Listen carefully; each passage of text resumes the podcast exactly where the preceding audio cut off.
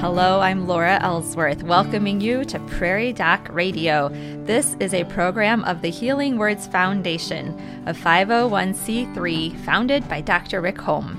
We have a special guest with us today. Dr. Ryan Prusa is a podiatrist with Avera Medical Group Brookings and is back on the show to share his knowledge about our medical concerns with our feet and ankles. Good morning, Dr. Prusa. Good morning. Thank you so much for having me this morning. Yeah, thanks for being back. Now, how long have you been in Brookings? Uh, so we're coming up on a year now. Okay. I've been at Avera. Um, September 1st of last year was when I started. So All right, Yeah. excellent. Well, we're happy to have you here. If I know you've been on a couple times before, but uh, remind our listeners a little bit about yourself, where you came from, and your family. Yeah, so I'm Ryan Prusa. I'm a doctor of podiatric medicine. Um, I am originally from Iowa, Central Iowa. Um, that's where I did all of my, my school and residency and everything, and then um, came up here to, to Brookings to kind of establish a, a practice. So um, I'm married. I have five young kids, and, and we we're loving everything about Brookings so far. Excellent. And you had one of those babies since you've been here, right? Yes. Yes. Yep. So we've had our youngest Landon since we've Landon. been here. So Okay. yep. They, right. they keep us nice and busy, and but it's always fun. You have a couple in school now. Yes. Okay. I have a second grader and a kindergartner. So far, so good. Yeah, they're Yeah. loving school for sure. Good. Uh, yep. Yeah. So many great teachers around here. So we're thankful for those great experiences for our kiddos. What made you interested in podiatry? Um, so it was a couple things. Um, the first one, I think, from like a, a patient standpoint, is that uh, we can have such a big impact on people's lives with mobility. Um, it's so important to, for people to get out and move around and, and be able to do that pain free. So uh, we can really have a, a big important impact on their lives. Um, and then the other the other kind of half of that is why podiatry specifically, from my standpoint, is that um, I could have more of a normal home life where you don't have um, a lot of on-call situations. So that was always super important with me to to spend time with my now big family. So. Yeah. The you're right, mobility and our feet. I mean, if your feet hurt or aren't doing what you need them to do, uh, that really limits a lot of things, doesn't it, for Yeah. our overall health? So Yep, it absolutely does. Yeah, even just a little little bit of pain cannot make you want to go do your normal activities or, or get exercise, which is we know is super important. So it's it's a, always a good thing to keep people moving. Yeah. So, Dr. Prusa, I thought I'd start by asking you about one of the things that kind of grosses me out about feet in general. I Yeah. don't mind feet at all. Um, and I usually wear my sandals all summer long and walk around our house barefoot. But there's two places that make me think twice about going barefoot dressing rooms and uh, going through airport security. Uh, I think about all the bare feet that I've walked through there, and usually it's like a gross carpet. Is this a legitimate thing to be concerned about? Can I pick up some disease there, Dr. Prusa, or are the are the chances of this slim to none, and I should stop worrying about it? Uh, so it is. It's pretty slim to pick up something from those conditions. Okay. Um, when we think about things you could possibly catch, it'd be like foot fungus would be the most most common thing. Um, usually, for that to kind of take off and, and be a problem, it has to be really like wet, um, warm, moist environment. So, okay. Um, and hopefully the the airport is spraying things down pretty frequently to Sure. avoid problems like that. But- Yeah, yeah.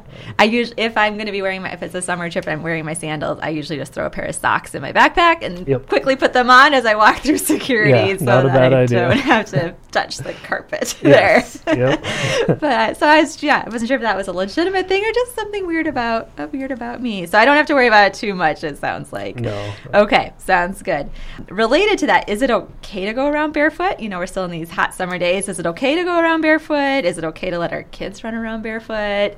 What are your thoughts on that? Yeah, so I think um, for kids at least, uh, it's important to definitely do some barefoot um, at times. Obviously, you want to worry about like splinters and, and sharp rocks and things like that. But Sure. at the same time, they do need to have um, bare feet so that they can develop the proper muscles and things in their feet. So um, we don't want them in shoes all the time, but Okay. of course, there are situations where that is better. Um, for adults, it, it, all kind of depends on your, your foot type and structure. There are definitely um, certain foot types that would require more uh, supportive orthotics or supportive shoes. So um, it, it's kind of a more case by case basis, but. Okay, going back to the little ones, I was just remembering. I my my kids are not that little anymore. Their feet are big now, but I was just remembering when they were little, we had these cutest the cutest little leather kind of slippers that we would use sometimes when it was chilly out or whatever. And we didn't do a lot with like hard sole shoes until they were quite a bit older. Is that is there is that what's recommended for their little development or for little ones? Are you recommending shoes? Yeah, yeah so that's perfectly fine in most cases. Um, of course, there are some some certain situations with foot deformities and things where a certain orthotic or, or a way to control how the foot is hitting the ground. But um, okay. typically, most of the time, barefoot or, or less structural shoe gear is okay and, and good to develop some of those muscles in the feet. Okay, excellent. Well, let's go to our first break and we'll give our listeners an opportunity to call in with your questions. We thank you for listening to Prairie Doc Radio on KBRK and on our podcast. Call us now at 605 692 1430 with any questions you would like us to address. We will return following this informative message from the Avera Medical Group. Attention drivers, there are many bikers on the road. Please remember these rules. Share the road. Bicyclists have the same rights to the road as motor vehicles do. It is the law to allow three feet between your car and the bicyclist. Give bicyclists space on the road. When turning right, look right before proceeding. Always check the sidewalks as well as the traffic lanes when merging or turning. Slow down and watch for pedestrians and bicyclists. The Avera Medical Group Brookings encourages drivers as well as bikers to help prevent accidents. Welcome back to Prairie Doc Radio. I'm Laura Ellsworth, and today we have Dr. Ryan Prusa here to answer our medical questions. Dr. Prusa is a podiatrist with Avera Medical Group Brookings. Give us a call with your questions related to feet and ankles at 605 692 1430. 692 1430. 30. Dr. Prusa, I was recently talking with a friend who had been in a car accident many, many years ago and hurt her foot, and her foot's all healed and she and she's fine. Other than her big toe was injured and has toenail fungus that just hasn't gone away. I hadn't really heard of that before. Is it common for an injured nail to develop toenail fungus? So it it definitely does increase the chance of getting some fungus in there. Okay. Um, other things that can happen is um, I don't know if the toenail fell off at any point, but sometimes you can actually get um, abnormal thickening or changes within the nail that aren't related to fungus, but could could kind of mimic what a fungal nail would look like. Um, but sometimes when there's there's damage in the cells of the nail matrix, so from where the nail grows from, you can get changes that, that would resemble kind of nail fungus. Um, occasionally we will uh, sample that and see if it does have fungus in it mm-hmm. and then we could treat it appropriately but um, yes it is it is common for sometimes a, a, traumatic injury to a toenail to lead to either just dystrophic changes or changes of the nail mm-hmm. or a fungus Okay. So, yep, that does happen. And how do you treat a toenail fungus usually? Um, so there's a little bit of variation in that. Um, sometimes if they're they're very thick and have significant changes for a long time, we'll just manage them more conservatively. So with just aggressive trimming and um, things we can do to soften up the nail to prevent chipping and cracking. So that would be sometimes as simple as using a little bit of Vicks VapoRub that you can get off the shelf in the store. Um, if we catch the, the fungus early enough, there are some, some treatments that we can attempt with either uh, prescription topicals that you can apply to the nail, um, or there are there is an oral medication that can be used too. Um, but for trying to catch it early, how do you do that? What what should we be watching for? Yeah, so if you're if you're looking at your toenails and you see some yellow streaking, or or if the nail is lifting off, or there is increased thickness of the nail, those would be things that would indicate that there is some nail fungus in there. Okay. Uh, a lot of us ladies like to paint our nails, yes. especially in the summer. Is, I've heard that you're supposed to take a break from t- toenail polish. Is that a true thing or there, not? There is kind of a debate on that. Okay. Um, and I don't, I don't, think there's a, uh, a known answer. Not a solid answer. There is. Yeah, okay. Any association with nail fungus and, and toenail polish. But, okay. Um, yeah, nail fungus is super common. We do see it a lot. Um, it's everywhere in our environment and the soil outside, so it's really easy to get a little bit of toenail fungus. So very, very common. yes, we see a lot of it. Absolutely. Yeah, nothing Yep. we really did wrong. Just Nope. living life and out in the world. And Yep, and it, and it is something people are a little self conscious of sometime, but Mm-hmm. um, just know we see it all the time. So if you do want to come talk about it and kind of go through options, we're available. Okay, sounds good. Dr. Prusa, we had a question come in. A man has a callus or a corn on his foot. What's the best way to deal with that? Yeah, so um, things you can do at home is uh, you could always try kind of shaving or filing the callus off with uh, like a pumice stone, a nail file. Um, they do make specialized foot files that you could try also. Okay. Um, and then the other thing is figuring out why that callus is there. So, is there is there pressure in that area because of a bony prominence or a way that the person walks? Um, so there are things we can do to try to offload that area so that there's not as much pressure. Um, sometimes calluses can get thick enough that we actually have to do sh- do we do shave them down in clinic. Okay. Um, so we use like sharp instruments to to remove the callus so that it isn't as painful. Okay. What's the difference between a callus and a corn? Yeah, so corn typically is between the toes. Um, Callus Ah. is, is on the bottom of the foot. But Okay. we, you can use them pretty interchangeably. too. Okay. So a corn is a type of callus. Yes. Yep. Yes. Okay. Yep. So they're all the same, kind of the same. It's just a location thing mostly. Yep, and it's just a buildup of the extra dead skin cells in an area, um, usually associated with increased pressure. Okay. All right. Good to know. Um, Dr. Prusa, I've been hearing about a couple different examples lately where people have jumped or fallen from a higher place and landed on some concrete and shattered their heels. Yes. Sounds awful. Yeah. um, tell me about that and how how do you normally replace some or um, repair something like bones in the heel? Yeah, so uh, calcaneal fractures are, are something we do see, and it is typically associated with a, a fall from a substantial height. Um, first thing is is always go get evaluated, get some X-rays, um, and then a lot of times we'll actually do imaging of the back too of the spine because of those high impact injuries can uh, result in in fractures of the spine too.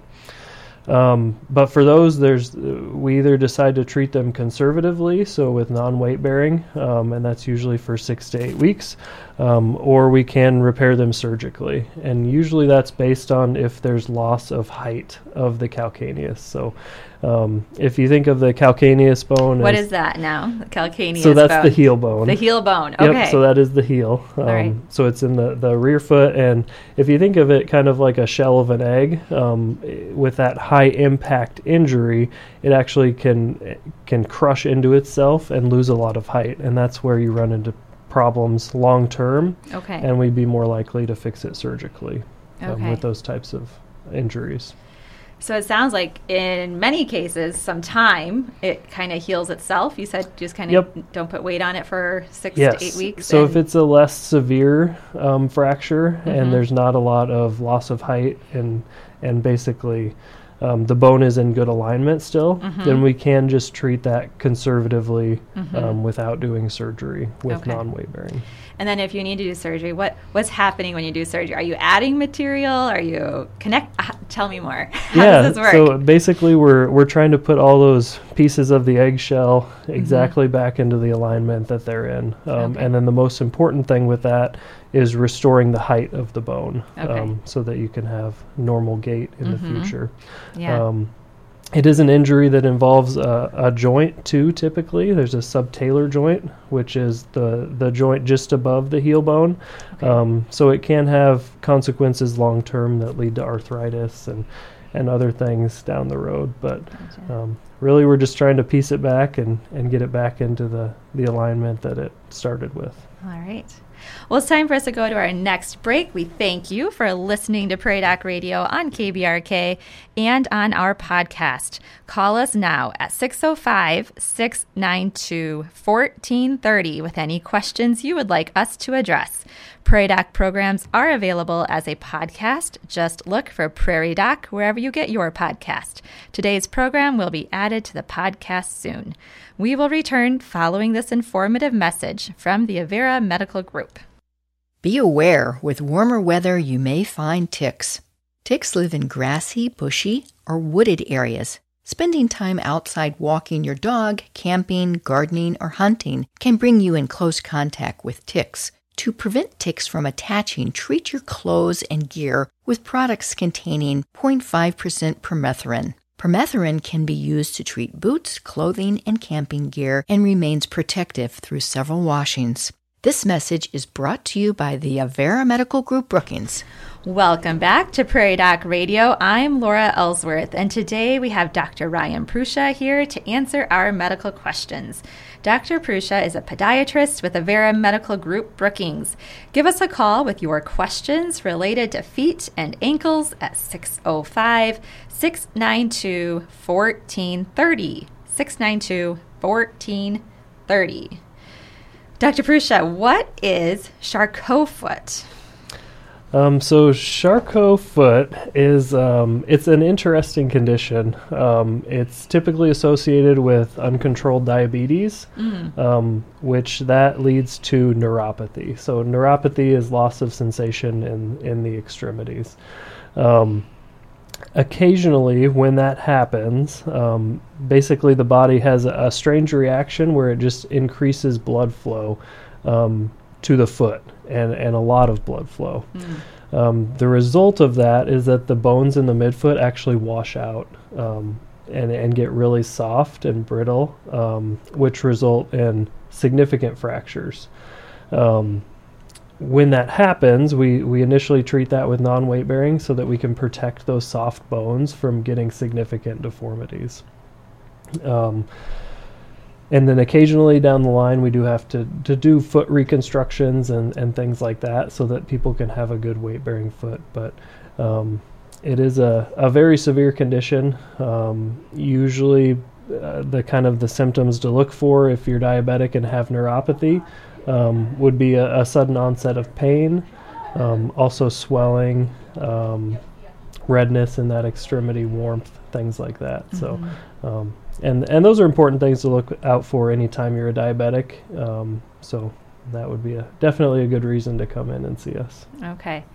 Now, when you say non-weight bearing, is like the way we treat it. So I'm picturing we we're sitting, but Yeah. obviously we got to get up and do. So is that when we use a boot? Is that for non-weight, or how do we how do you do life and be non-weight bearing? Yeah, good question. Um, so we do immobilize things with a boot, Okay. but then with that, you you can put absolutely no weight on that foot because the bones are so soft. So. Um, depending on the patient, that's that's crutches, a knee scooter, um, walker, wheelchair, even sometimes, because it's it's really critical that no weight is put on that that foot while those bones are soft.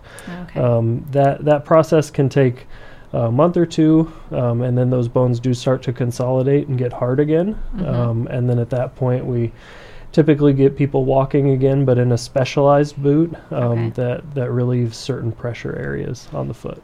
Okay, gotcha. And so it sounds like a lot of times people will heal or make a recovery to a certain extent from this. Yes. Okay, Yep. yep. okay. That's that's the idea. Is just um, preventing deformity so that the that person can have a good weight bearing um, foot. Yeah, okay. Let's talk about bunions. I know those are another common thing that you probably deal with. What causes bunions and what, what are they? Um, so uh, bunion deformity is uh, the kind of the medical term is hallux abductovalgus, um, and basically it's a deformity where uh, at the first toe joint you get the metatarsal bone moves medially or toward the inside of the foot, and then the toe itself drifts laterally, so toward the lesser toes. Um, when that happens, you can get pain in a couple areas. Um, where the big toe is hitting the second toe is a common spot. And then the other one is um, along the inside of that big toe joint. Um, because as it, it gets bigger, it gets more difficult to get shoe gear that'll fit properly, and that area can rub on shoes and, and be painful. What causes these things to happen, Dr. Prusa? So a lot of it is is genetics. Okay. Um, some people are just kind of destined to have them, and, and if you do look at, at families, a lot of times they'll they will be generational, where someone's mom had bunions, Mhm. and, and a lot of other people in the family. So Mhm. um, it, there's definitely a genetic component to it. Got it. Um, and can they be treated? Yeah, yep. So Okay. we we usually do start with conservative things. So uh, simplest things are wearing uh, wide toe box shoes so that area doesn't rub on shoes. Um, and then there are certain cushions and things like that that we can use as well um, to kind of to accommodate the areas of, of increased pressure. Um, it is another one that we commonly treat surgically too. Mhm. Um, so we go and, and do a number of different procedures that can realign that first ray and, and get everything back into place where it goes. Okay. How and tell me more about how that works. Do you have to put something in there to help support that bone then? Um, so it's really patient dependent. Okay. Um, so we take X-rays every time um, someone comes in with a bunion deformity, Mm-hmm. um, and that can kind of tell us uh, what surgical procedure we should use to fix that bunion. Okay. Um, the most common one we do is is called a lapidus bunionectomy, and that's where we actually go back to the joint um, further back in the foot, and we perform an arthrodesis or a fusion of that joint, which realigns the the first ray back into where it should be. Okay. Uh, when we do that, we do use um, staples. Okay. It's kind of a, a more modern thing. It used to be traditionally done more with uh, plates or screws, Mm-hmm. um, but now we use nitinol staples that allow for dynamic compression Mm. across that fusion site. Mm-hmm. So, And uh, if I'm understanding this correctly, it's it's bones that are way back in your foot, uh, not not out in the toe. So Yeah, right, everything's yep. just connected, and one thing causes issues for the next, huh? yeah, so, So, yeah. Um, yep. So if you go back from the big toe joint, there's another joint called your first tarsal metatarsal joint. And um, that's really kind of where the deformity comes from, has that big Okay. uh, first metatarsal tips out. Um, so we call that hypermobility, Mm-hmm. and that can lead to bunion deformity. So we actually go in and, and fuse that joint together so that it's not mobile anymore and gets things back into alignment. All right. Well, it's time for us to go to our final break. We thank you for listening to Prairie Doc Radio on KBRK and on our podcast. We have a few minutes left if you'd like to give us a call with your questions at 605 692 1430. 605 692 1430. We will return following this informative message from the Avera Medical Group. The grass is growing, and that means it's time to mow. Please remember these safety measures to protect your health. Wear goggles, hearing protection, gloves, and long pants. Always wear sturdy closed toed shoes while mowing the lawn. Do not drink alcohol or use other substances before or while using your lawnmower. Do not remove safety devices or guards on the mower and never insert hands or feet into the mower to remove grass or debris. Parents, teach these safety measures to your children. This safety tip is brought to you by the Avera Medical Group Brookings, 697 9500. Welcome back to Prairie Doc Radio. I'm Laura Ellsworth, and today we have Dr. Ryan Prusa here answering our medical questions. Dr. Prusa is a podiatrist with Avera Medical Group Brookings. Dr. Prusa, a question for you. Why don't women get gout? Um, so women do get gout. Okay. Um, it's definitely more common in men, um, but women can get gout also. So, um, what happens in in gout is it's basically a condition where you have too much uric acid in your bloodstream. Um, and then when we notice gout is when those crystals or the uric acid actually crystallizes. Um, most common place that that happens is in the the big toe joint. Um, if you think about um, if you have a cup of water with a bunch of sugar in it, the colder that water is, the more um, crystals you're going to have in there. So it's similar with gout, where the lower temperature of your feet causes crystallization of that uric acid. Um, so it's a, it is a very painful condition. Um, it's it's really severe when it comes on, and uh, you can't even touch the area and a lot of times people will say i can't even have a bed sheet on it because it hurts so bad. Mm. so um, and there are certain medications that we can use to treat that gout flare. So when there's actually crystallization um, and then sometimes we'll, we'll even actually pull some of the fluid out of the joint to send it off to the lab and, and confirm that diagnosis of gout.